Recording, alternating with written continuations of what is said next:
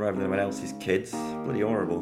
But you, Cycling UK, you're the anarchist. He does fit the stereotypical villain in this story quite well, doesn't he, really? So that's why they're selling the expensive ones, because they've still got money. Oh, that's it. I think the judge had a really bad camping experience. Mom deserves the best, and there's no better place to shop for Mother's Day than Whole Foods Market. They're your destination for unbeatable savings, from premium gifts to show-stopping flowers and irresistible desserts. Start by saving 33% with Prime on all body care and candles. Then get a 15-stem bunch of tulips for just $9.99 each with Prime. Round out Mom's menu with festive rosé, irresistible berry chantilly cake, and more special treats. Come celebrate Mother's Day at Whole Foods Market. This Mother's Day, celebrate the extraordinary women in your life with a heartfelt gift from Blue Nile. Whether it's for your mom, a mother figure, or yourself as a mom, find that perfect piece to express your love and appreciation. Explore Blue Nile's exquisite pearls and mesmerizing gemstones that she's sure to love. Enjoy fast shipping options like guaranteed free shipping and returns. Make this Mother's Day unforgettable with a piece from Blue Nile. Right now, get up to 50% off at BlueNile.com. That's BlueNile.com. Even when we're on a budget, we still deserve nice things. Quince is a place to scoop up stunning high-end goods for 50 to 80% less than similar brands. They have buttery soft cashmere sweaters starting at $50, luxurious Italian leather bags, and so much more. Plus, Quince only works with factories that use safe, ethical, and responsible manufacturing. Get the high-end goods you'll love without the high price tag with Quince. Go to quince.com slash style for free shipping and 365-day returns. Hello and welcome to the Singletrack World podcast. I'm Hannah Dobson, the managing editor, and I'm joined by our publisher Mark and tech content chief Benji. And we also have Sophie Gordon, who is Cycling UK's off road campaigns officer. She joins us today for some important chat. So, hello everyone. Hello. Oh, yeah. Happy New Year and everything. Yeah, but it's a long while ago. Well, it, it's the first. It's the first podcast of the year, so we, we get to say that, don't we? Uh, and and hello Sophie. Hello. How you doing? Um, and well, we're kind of sad to have you here because you're here because of really annoying uh, news. Well, certainly I find it very aggravating. So, um, tell us about Dartmoor with no swear words, please.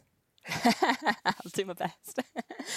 um, yeah, so basically, uh, I'm sure a lot of you will know that there's been a sort of long accepted public right for people to wild camp on Dartmoor. It's sort of the only place in England um, where where you still could. Um, and you know, in the sort of way of people doing a long backpacking trip or, or on their bike and going really lightweight, leave no trace, sort of responsible wild camping, and that's been fine for many many years. Um, but then there was this one landowner who decided he kind of wasn't okay with that and and put up a legal challenge um, to say, well, actually, this this right never existed in the legislation, and you know this is just shouldn't be happening. Um, so the judgment for that just sort of came through last week, and he was saying it never existed. The Dartmoor National Park Authority was saying, well, there's a, a right of public recreation, and recreation is a broad term, and it can include camping. Um, it's not specifically excluded, um, but they lost that argument. So unfortunately, now the sort of last bastion of, of wild camping in England is no more. Uh, well, I take it from that. Sorry. Sorry, I was just going. To, How is wild camping not recreation? Well, that's it. I think the judge had a really bad camping experience and doesn't like camping. Thinks it's not fun at all. Must be, yeah. So, who is the guy who owns it? It's it's a private landowner, isn't it? And owns literally all of Dartmoor. Not all of it, no, um, but it's quite a large sort of area of land. I think it's used as a shooting estate um, and that sort of thing. So. Ah, shooting. Ah, all becomes clear now. so shooting is recreation? Apparently so, yes. I'm sure that's all legit and fine, yes. they probably don't camp. And I suppose his argument was that during COVID, obviously, we did have some instances of kind of people fly camping and parking up by the side of the road and leaving rubbish and lighting fires and that sort of thing. So you can kind of see from his perspective that he's saying, well, you know, this they're just leaving a mess. This is very irresponsible, and I don't think that this counts as you know recreation. Um, but that's such a small proportion of people. I think it seems really unfair to then pin that on everybody. You know that all these kind of kids doing the 10 Tors challenge and going out walking for a long weekend and, and camping and there have never been any problems with that and now they've sort of lost the ability to have that experience unless they can go around and ask permission from all the landowners and things it just really makes it complicated So I'm I'm not that familiar with Dartmoor. I've been there a few times, but in terms of facilities that are there, does it is it is there a dearth of campsites? Is there a problem with actual facilities? No, I think there are a fair few campsites around, um, but it's more sort of if you're going out into the more remote parts of the moor, um, right up onto the middle, then that's sort of the only way. Especially if you're on foot. Obviously, if you're on a bike, you can go further in a day. But um, yeah, if you're on foot, that sort of means you're stuck doing day walks that are accessible from from the edges from a car park, um, rather than being able to kind of go and, and go across the whole thing really. Um, so yeah, it now means that Dartmoor is effectively the same kind of camping rights as the rest of England. Well, no camping rights, as in it's a trespass against the landowner unless you go and ask their permission first. And I mean, mm. in reality, I imagine you know it, it doesn't really change the situation hugely because you know we know that in other parts of England, people do go and responsibly wild camp, leave no trace, they leave early, nobody notices. In, in remote parts and, and it's kind of okay. So I imagine that people will keep doing that. But it's more the symbolism of it, I think, that you know that was was a sort of right that was accepted and, and now it's gone. I was going to ask that. I was I was going to ask. Uh, sorry, Hannah. Well, I was I was going to ask. Um, is this going to make the blindest bit of difference to bike packers anyway?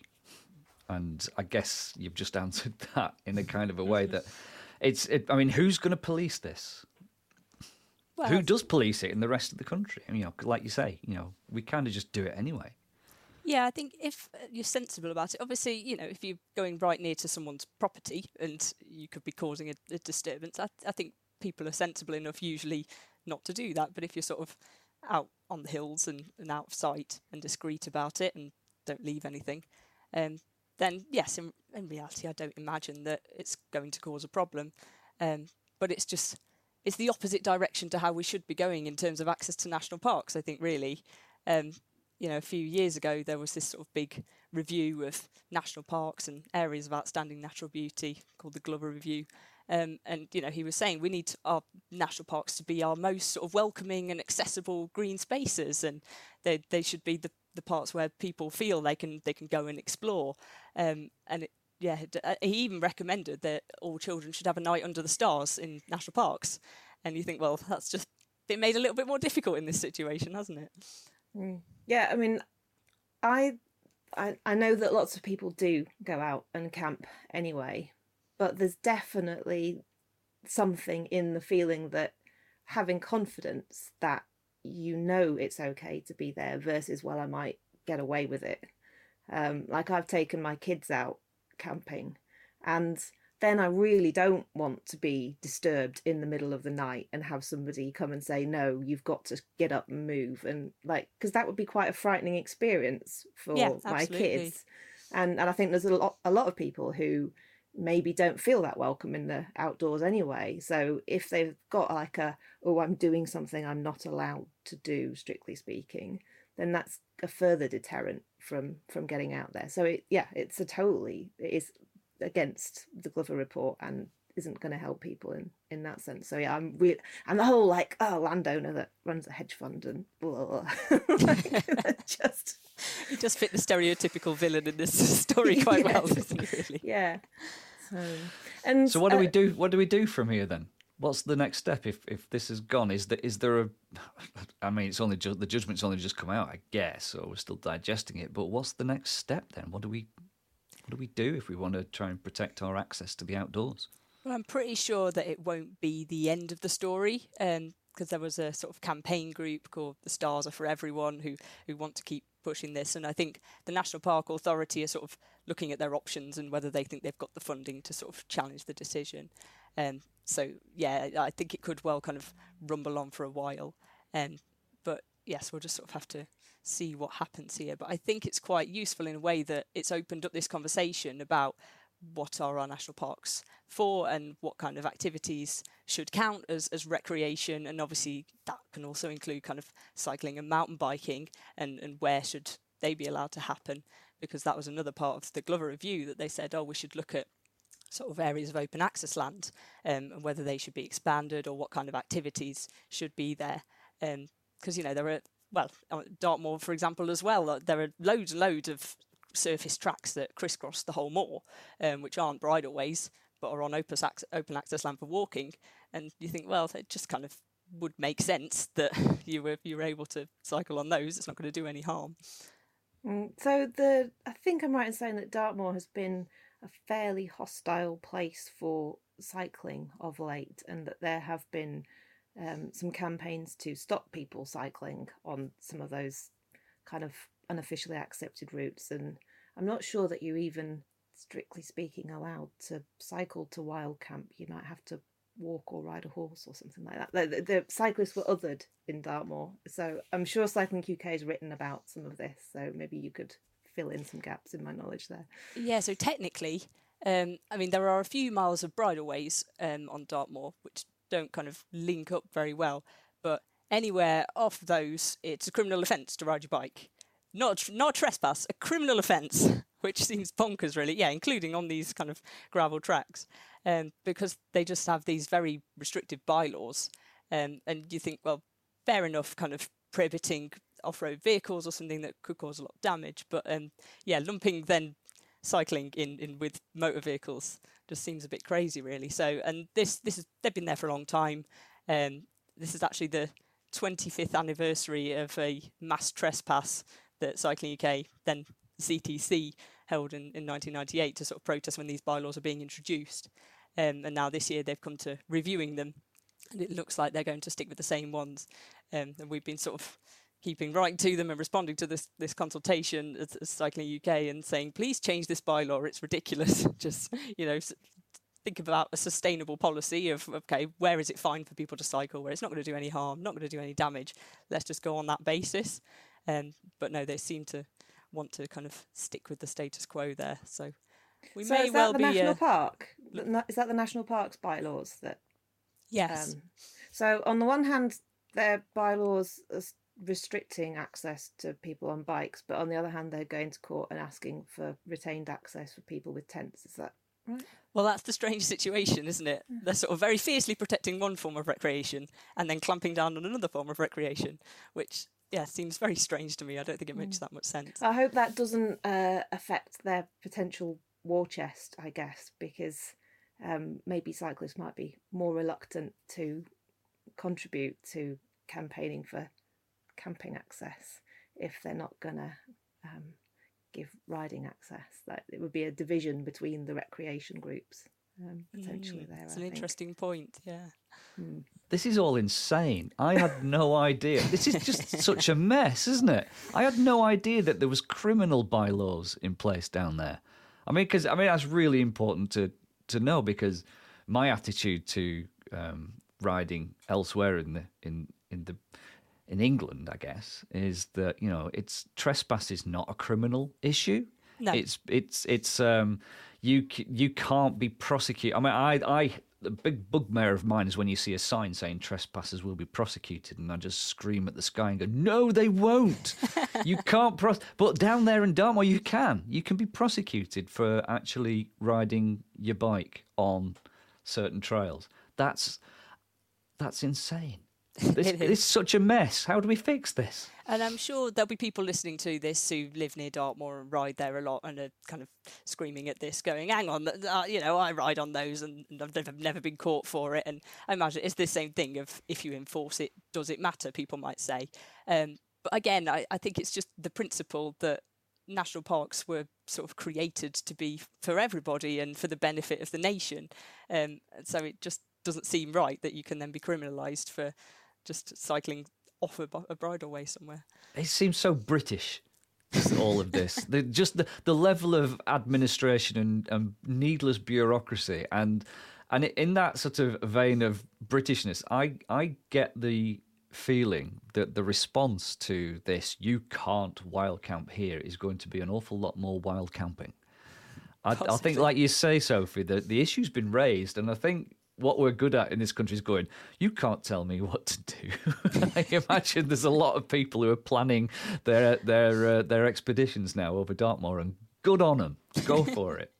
It almost persuades me to dig out the tent and go for it. I mean, there's a, a potential side effect here as well. Like you said, that if you can't wild camp in the middle of Dartmoor, then you're restricted to the edges more. And that's going to increase pressure on those tracks that are around the edges because everyone's going to be forced to just do little day trips or whatever. So that's actually Yeah. probably worse for the environment than spreading the load over a broader area. Exactly, and I think that's one of the points that the national park was trying to make. That yeah, otherwise you restrict people to just doing kind of fairly short loops that they can manage in a day, um, from the accessible bits and, and from the car parks, rather than spreading them a bit further. Um, so yeah, and I, I can understand that some people would say, well, no, national parks should be they're protected spaces, and we need to look after the nature and the wildlife and the habitats, and of course we do. That's really really important. Um, but I don't think it needs to be mutually exclusive and that's where the education comes in, isn't it? It's so important. Um, that's how we stop the sort of the fly camping or the the littering and, and the things that kind of make landowners feel like no, this is going to be a problem. Um, if we sort of teach people about responsible access and, and how to do this and care for nature while you're doing it, then that seems to be the best way, I think. Yeah, I mean, I hesitate to to use um, the US as a good example of anything, but um, I I spent four weeks out there in the summer, mostly camping, and in a variety of different um, land designations. Um, and their national parks are more restrictive, but they all have specific campsites.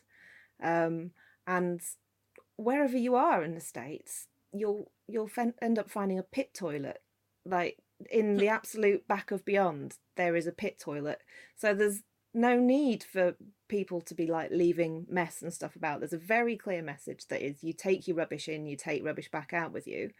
But like there are actually facilities provided that are kind of non-disruptive. You don't need to have infrastructure and running water and that kind of thing and it seems to me in the UK we just we blame people for leaving a mess in the countryside, but we don't actually facilitate um, kind of access in the same way that we do that they, they do in the states.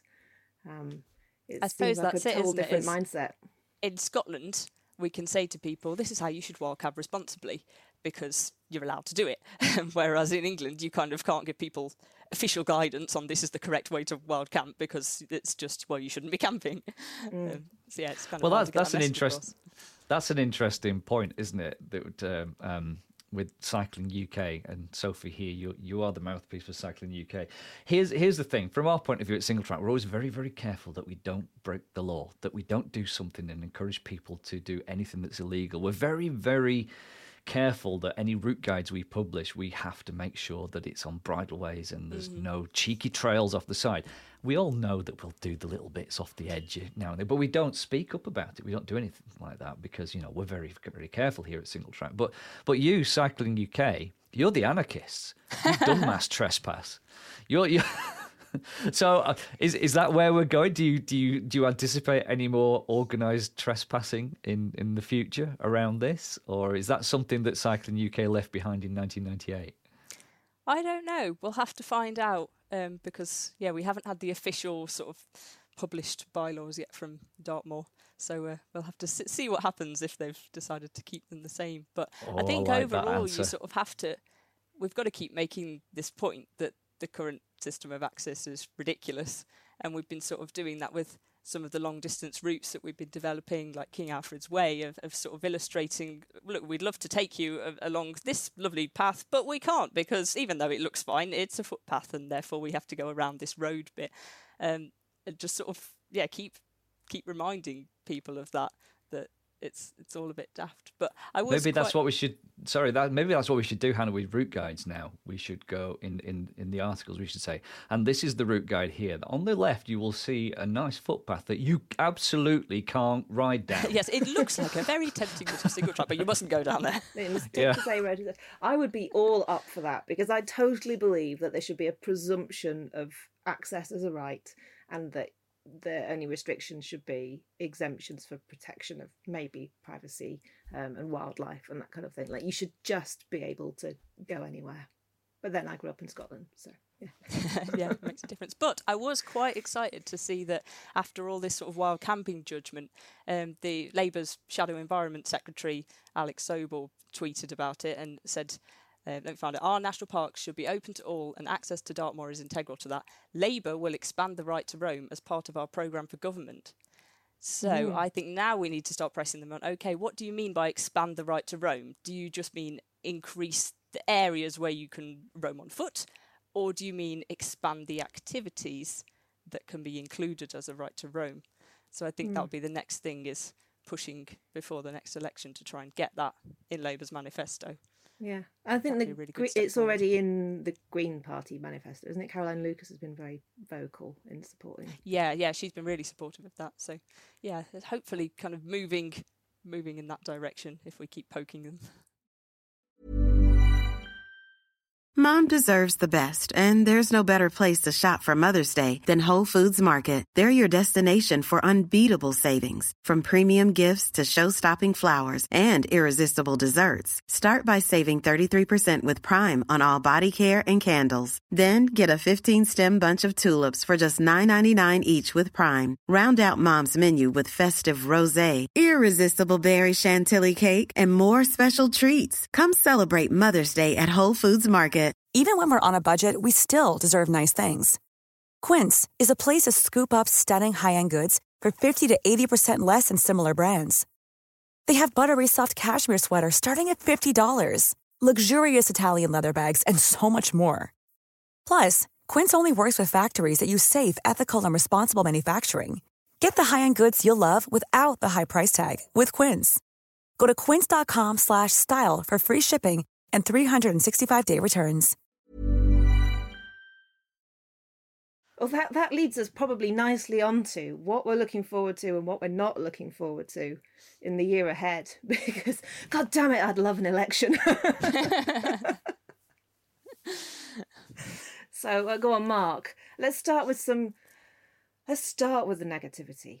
What are you not looking forward to in the year ahead? Well, I think you've reported on this particular. So I hope I'm not going to steal your thunder here, but never mind. Uh, the bike industry is not looking forward to 2023. I don't think.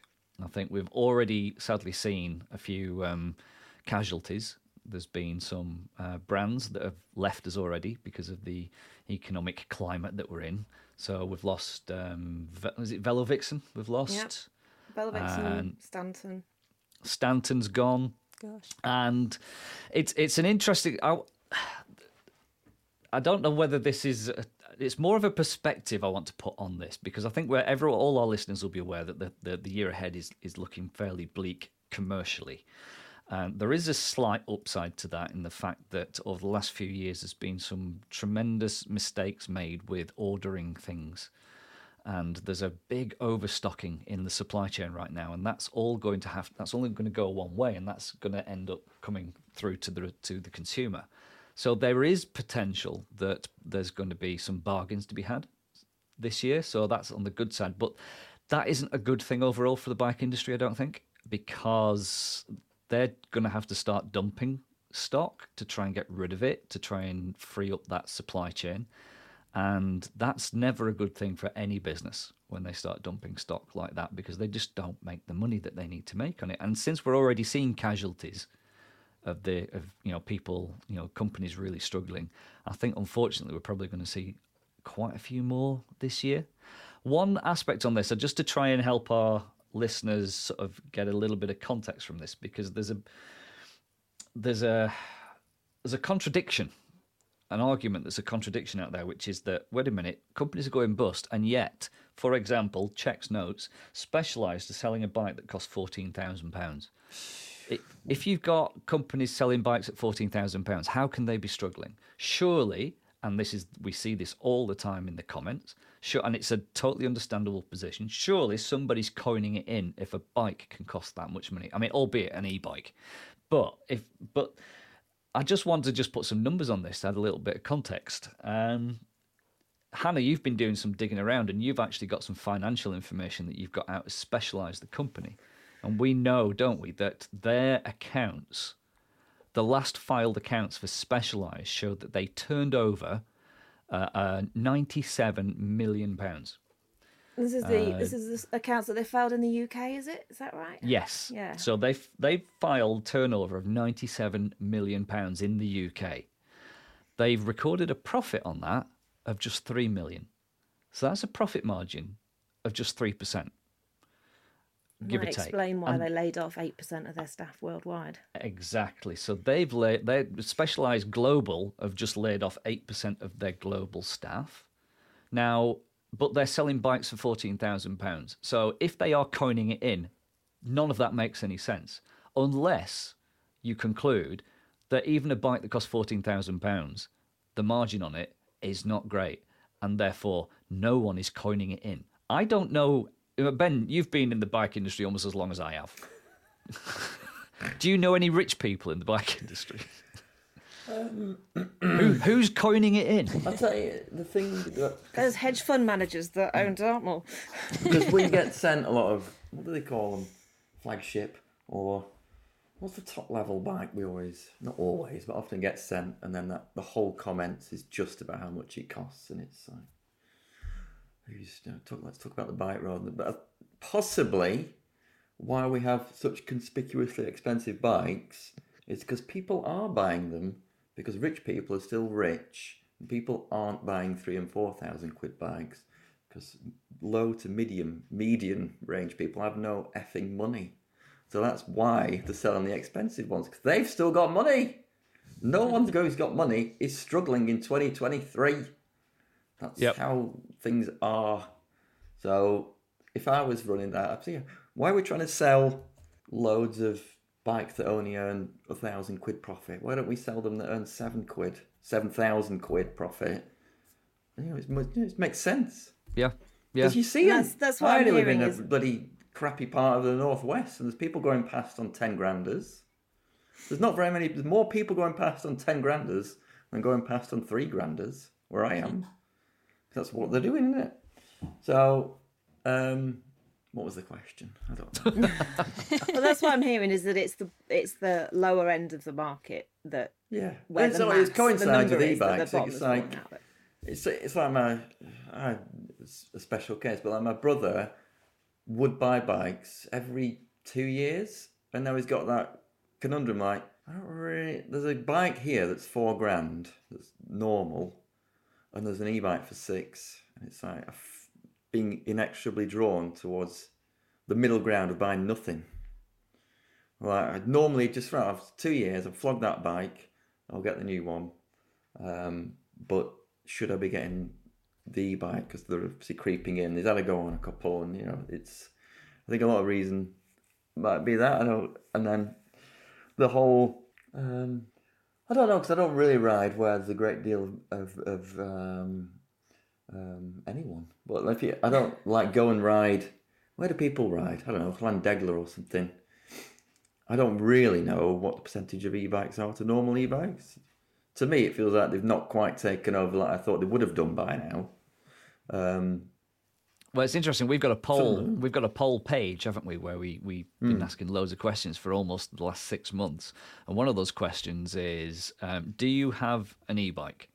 And the answers that you can choose are yes, I have an e-bike. No, but I'm planning to buy one in the next twelve months. And no, I do not have an e-bike. And when you add up the yeses and the no, but I intend to buy one, it's it's about forty percent. Hmm. So they are there, and if if the intention, the intention one, I think you can kind of take with a pinch of salt. People say, "Oh yeah, I'm going to buy one in the next twelve months," but yeah, you might find you you can't do that.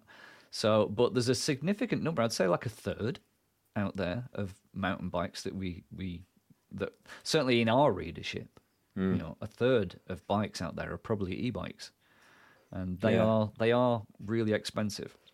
I think a But lot yeah, it- I mean, my in, in summary for me, before I move on and let you talk about the, we're doing the bad things, aren't we, Hannah? That's what We we're doing are, yes. So, right, so my summary is that overstocking in the system, the industry itself is going to struggle this year. It's going to be really, really hard.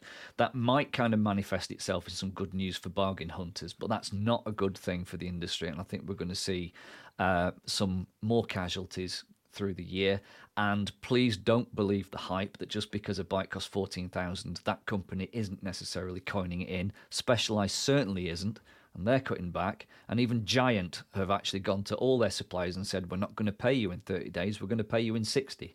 Giant is Something the like biggest. that. Yeah, they delayed it, didn't they? Yeah. They're delaying payments to their suppliers, and Giant is the biggest bike company in the world. Hmm. And they're not the only ones, is what I'm hearing as well. Like, so the end, the, the reason that we know about the giant one is that the their letter to their suppliers was leaked, and it's all subject to an NDA, so we shouldn't know about it. Um, and we've only got the vaguest terms, like it's been reported in local Taiwan press and stuff. But what I'm hearing is that there are other companies that have made the same deferrals of payments. It's just that those NDA, those um, like notifications haven't been leaked out into the public, and so we haven't got like official confirmation of these things. Right. So- Well, that's me done. So mm. moving on. Who Let's else has got to really bad news? Come on, Sophie, what are you not looking forward to this year? Mine feels very trivial and unprofound compared to Mark's, but I'm just I'm not looking forward to like another two months of just cycling around in the rain. I'm quite ready for it to be light and a bit more warm and dry, really. as, snowing as we speak, outside. it's snowing. Yeah, It's quite Oh, well, that, though. that might add a bit of Sun and interest, snow. I. But yeah, it's it'll just be there for I use my bike for all of my journeys. I don't have a car, so I kind of don't really have an option of of the warm, dry one. You know, if it's raining, I'm like, out we go then. How Oh, long's well, your in that commute? case, Sophie, yeah. Well, uh, um, more important, how long the commute is, Mark. What gloves do you wear, Sophie? Because I'm still searching for the perfect winter gloves. Uh, well, I think, you know, when it went really cold for a couple of weeks in December, I evidently complained very vocally to all of my friends and family about how cold my hands were getting. Because then for Christmas, I got given several pairs of gloves and some of those big pokey things that go on the handlebars, which I haven't tried yet because it hasn't been cold enough.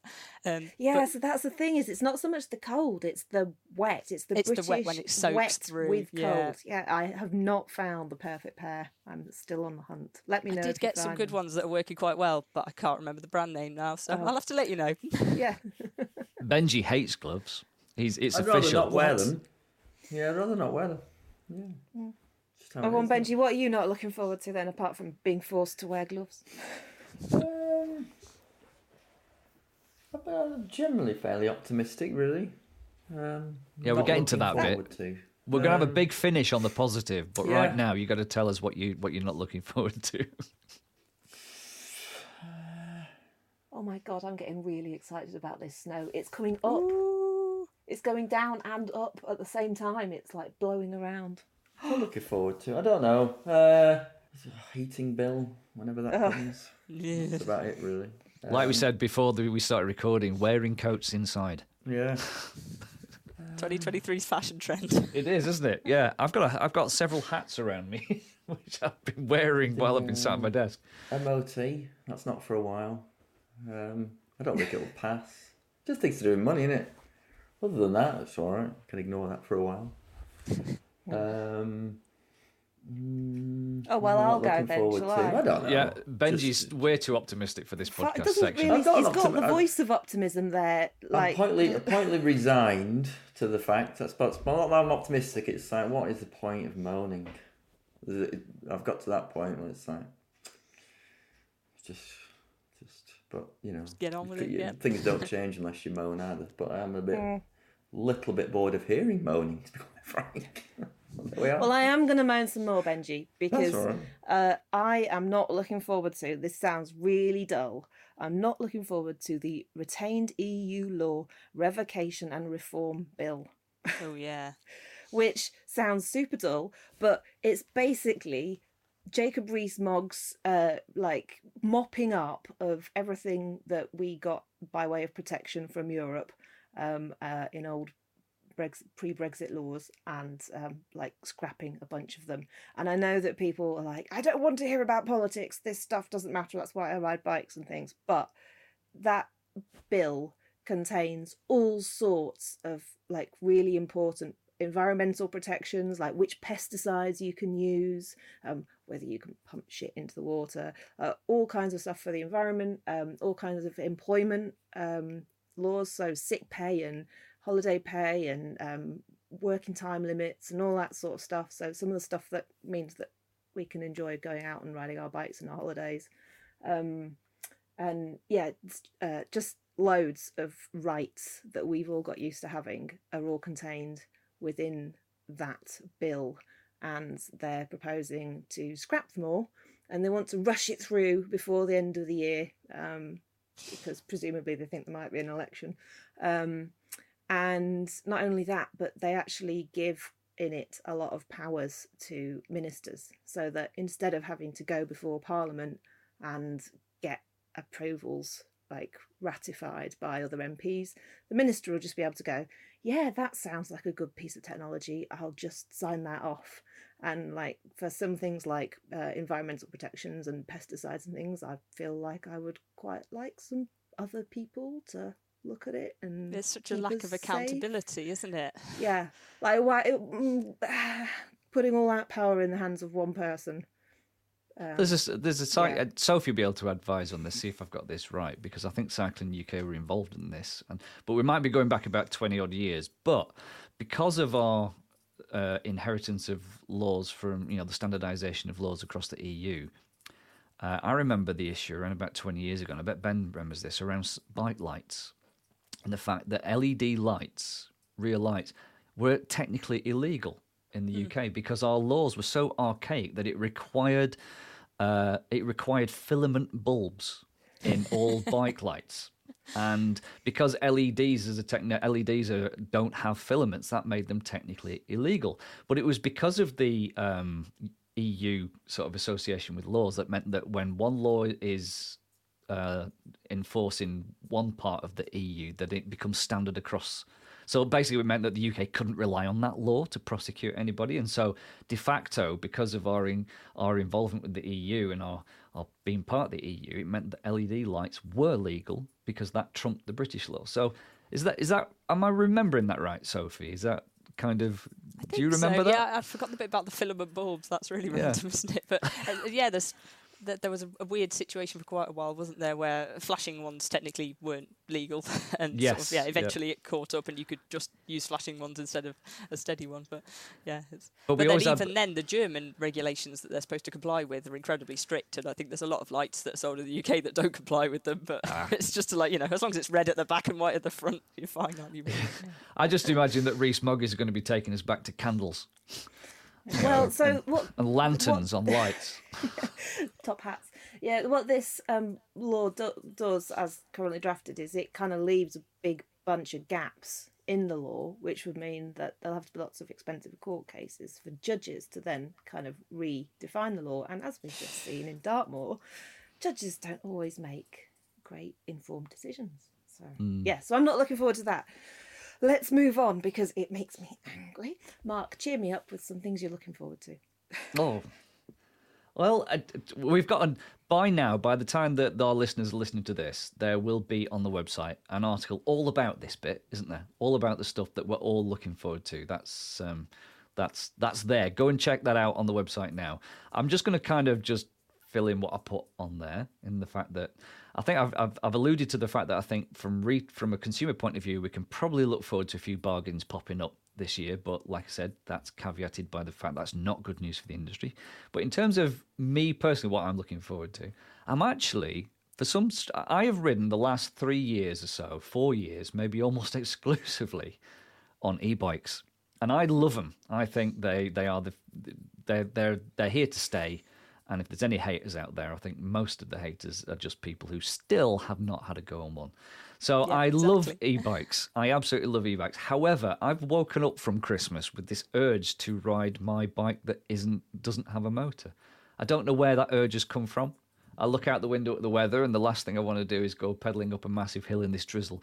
But for some reason, for this year, I'm actually looking forward to riding my non e bike, and I've made plans to do that.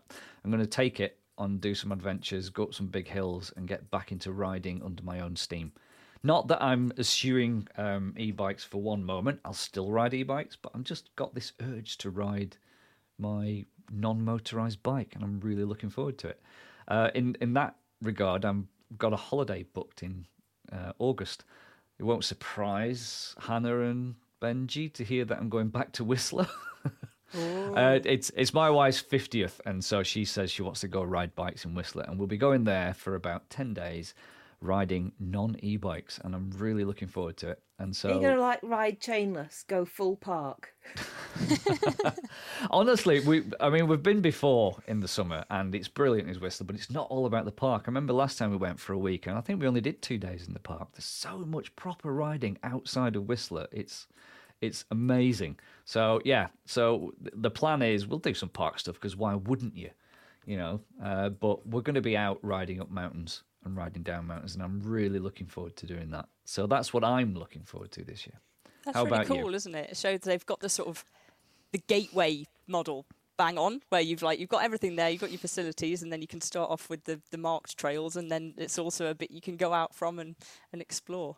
You're absolutely right, and I think it, it has everything for every mountain biker. Even though its rep probably is more extreme and bike parky, but that's just kind of when you look at the scope of what's available over there in BC, that's just a small part of what's on offer for mountain bikers.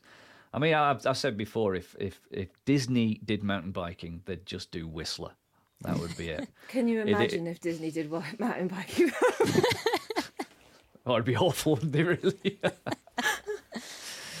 oh, that might have to become an article. Like if Disney did mountain biking. imagine the merch. It'd be amazing. oh dear. Oh, I want to hear what ben, I want to hear what Benji's looking forward to. Oh, God, since he was so positive sounding, I'm Yeah? looking forward to Um, hearting Benji's positive voice after just hearing it's his pos- not posi- positive voice. Positivity and puns. I was thinking about Disney Plus bikes. There you go. um, I've got eight things I'm looking forward to Wow. officially. Wow. I've just added another one. In order, they'll be quite brief. I don't think I've ridden in North Wales for th- two or three years. I'm going to go back there and do non-park, in inverted commas. There's Uh, some very good trail building going on in North Wales. yeah. Oh, Um, we don't want to talk about it. What else is there? Uh, nerdy things. I'd like to have a go on more Fazua bikes. Blah blah. New emo motor. Uh, go riding with kids a bit more. My kids particularly. If I don't want to ride with them. imagine riding with other people's kids. Uh, what else have I got? Disc brakes getting even better, more reliable, easier to bleed. Ones that stay month in, month out. We've had some really good ones from Hope, and hopefully that will herald of all people. I mean, that's quite weird, isn't it? I mean, you, you, you, a lot of people wouldn't have gone for Hope for over the past long time. Would have gone for someone else. People who like me who have died in the old Shimanoists have just had enough of them and are probably going to put hopes back on the bike, which feels a bit 1996, but there we are. Uh, possibly like a new mud tyre from Schwalbe with a good name to counteract the Maxxis Shorty 2. Downhill World Cup, I hope will be a success, and I think it will be. I also think it'll be absolutely totally made up as they go. But that, in my mind, I'd rather have that than UCI slickness. All right, and including Red Red Bull. What's good about Red Bull? The guy who used to talk over it. Nothing about Red Bull is good about Red Bull. Might have to edit that, but but there you go. No way. Um, We're definitely keeping that. SRAM obviously has done some kind of e-bike thing going on. Uh, I hope it's better than I think it might be because it looks like it's just is that it. Uh, and a personal note, I like the way my bike is becoming more and more simple. It's got coils on it, it's got push-on grips, it's got flat pedals. It's basically turning into a bike from 1996 that's the right shape, and that's a lot better than faffing around. Um, I think that's eight. There you go. So you're looking loads of forward to modern nostalgia then? You're just stuck in 1996, basically. No, I'm quite glad. The other thing I was going to say about talk about what was I talking about about companies making not making money. Bikes have ceased getting interesting, which is I don't think they've quite got there yet. But for some reason, everyone thinks, oh, geometry is as far as we're going with it, and bikes haven't changed for two or three years, have they? So why would you buy a 2023 bike when it's not much different from your 2021 bike? You won't unless it's got a motor, and you're deferring over that because of all kinds of cost or shame or commitment uh, reasons. So it'd be nice if there were some companies who would still do something a bit more with. Uh, it's just I don't know. How long have I talked boringly about head angles? Twenty five years or something. I mean, for God's sake, and it's we're not there yet. People think, oh, we got there. No, so you're so near. And everyone's looking at seat angles now and reach and things, and chain stays are finally getting it. And no, we, we hadn't. We got so near. But yeah, again, I've got an, an angle set headset coming from Works Components because the bike isn't right at the front again. but for some reason, people think slack head angles equal bloody frigging blah. Like was Peter Sagan riding in 200 people on a bunch on an Italian road? We're not. We're, you know, stability is everything on a mountain bike. Because stability is not boring. Stability makes you have more fun. I'm You looking forward to another fighting your year of. Benji's rants. It's just annoying, isn't it? That was brilliant. So there we are. So that's nine. No, that was that negative. I can't remember. Maybe both. Thankfully, people works components and whoever does them still do. Uh, that's what I'm looking forward to. Works components doing headsets in colours. That's brilliant. Get in. That's a bit I can understand. The geometry bit right over my head. Different colours I can get excited about. Yeah, it's fine, isn't it? Well good. Brilliant. Good old Rick. Just had one guy in a, in a bloody factory, and it's well good. Go on then, That's me, I Sophie. What are you looking forward to? How do you I follow am that? looking forward to. Well, I'm going to go with something completely different that doesn't mention bikes at all because I can't possibly compete with that. Um, I'm looking forward to getting a bit more vocal about the Welsh government not doing a lot about their pledge to increase access, which was four years ago now. Well, almost. It was spring 2019. They said we're going to look at making rights of way multi-use by default and increase access right multi-user access rights on on access land. Um, and since then, they've had sort of lots of working groups which we've been involved with, and you know, sort of discussing how are we going to implement these, how's it going to work in practice, and that got delayed by COVID and went on and on. Um, and then it sort of yeah ended up with a report which, rather than making clear recommendations, just sort of outlined the options and said, "There you go, Welsh government, you decide." Um, and they still haven't decided. So I think we're kind of bringing back our Trails for Wales campaign from a few years ago to sort of say, all right, then, are you going to actually do this and, and make it happen? So I'm quite looking forward to that. Um, I mean, obviously, they're still five years ahead of, of England. You know, I'm talking about trying to get it into Labour's manifesto for the next next election. Wales are always ahead. At least they've said they're going to do it. Um, but yeah, that'd be really good if they actually start showing how this could work in practice. We've been talking about maybe, you know, a few trial areas in, for example, national parks, um, to sort of test it, test it in some locations and say, okay, great, this is how it could work and, and how we can move things forward uh, um, nationally. So uh, yeah, we'll have to sort of see how that progresses and whether we can finally get some movement on it rather than just getting pushed down the agenda. And then on a sort of more personal note, I'm hoping to um, potentially ride the Pennine Rally this year, which sort of excites me and terrifies me in equal measure because I've done kind of 100k a day back to back on you know nice touring cycle paths, easy smooth surfaces, but yeah, doing it sort of off road up and down many many steep hills from Edinburgh to Manchester feels a little bit like nah. but um, yeah, we'll we'll see how It's that adventure adventure. pans out exactly. Yeah yes, Wales actually. I, I thought before Christmas that there was going to be something really exciting on the like trail building uh, front to announce, and then it's gone really quiet. Like it looked like they were on the brink of doing something really positive, and now it's all gone quiet. So yes, I'd like to see some shoving in that direction as well. Mm. So, and what am I looking forward to? Yeah, go on. Inspire us. ins- inspire you. Well, you Yeah. know, I can't. All of you should just go out and get married. No, that's what I'm looking forward to. To get But I'm- first. Hmm?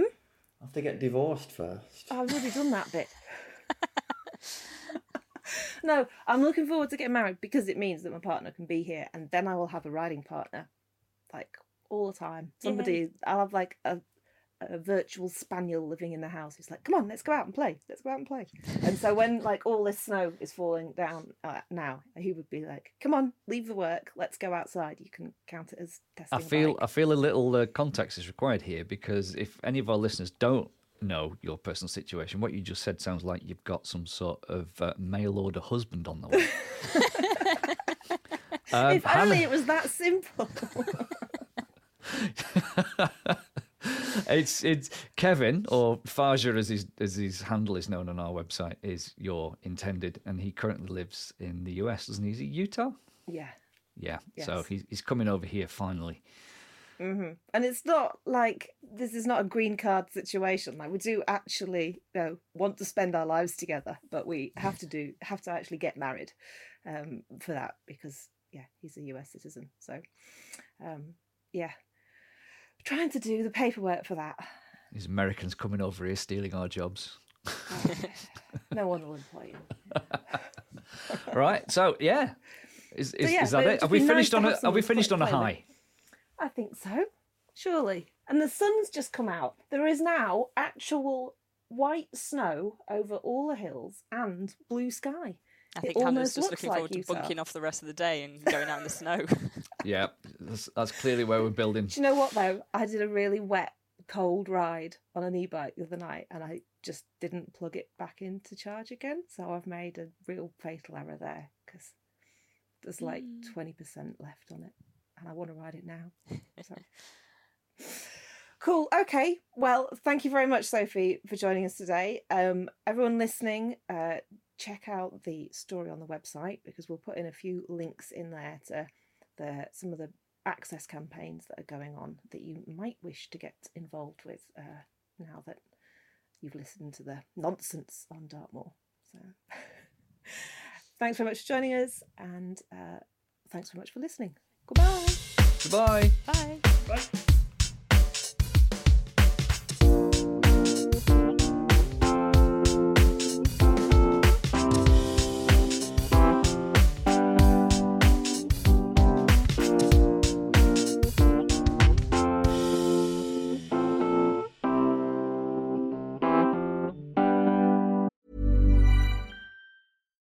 deserves the best, and there's no better place to shop for Mother's Day than Whole Foods Market. They're your destination for unbeatable savings, from premium gifts to show-stopping flowers and irresistible desserts. Start by saving 33% with Prime on all body care and candles. Then get a 15-stem bunch of tulips for just $9.99 each with Prime. Round out Mom's menu with festive rosé, irresistible berry chantilly cake, and more special treats. Come celebrate Mother's Day at Whole Foods Market.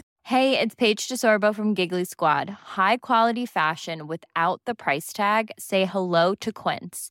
I'm snagging high-end essentials like cozy cashmere sweaters, sleek leather jackets, fine jewelry, and so much more. With Quince being 50 to 80% less than similar brands. And they partner with factories that prioritize safe, ethical, and responsible manufacturing. I love that. Luxury quality within reach. Go to quince.com slash style to get free shipping and 365 day returns on your next order.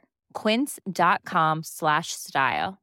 Imagine the softest sheets you've ever felt. Now imagine them getting even softer over time. That's what you'll feel with Boll and Branch's organic cotton sheets. In a recent customer survey, 96% replied that Bowl and Branch sheets get softer with every wash. Start getting your best night's sleep in these sheets that get softer and softer for years to come. Try their sheets with a 30-night guarantee. Plus, get 15% off your first order at bollandbranch.com. Code BUTTERY. Exclusions apply. See site for details.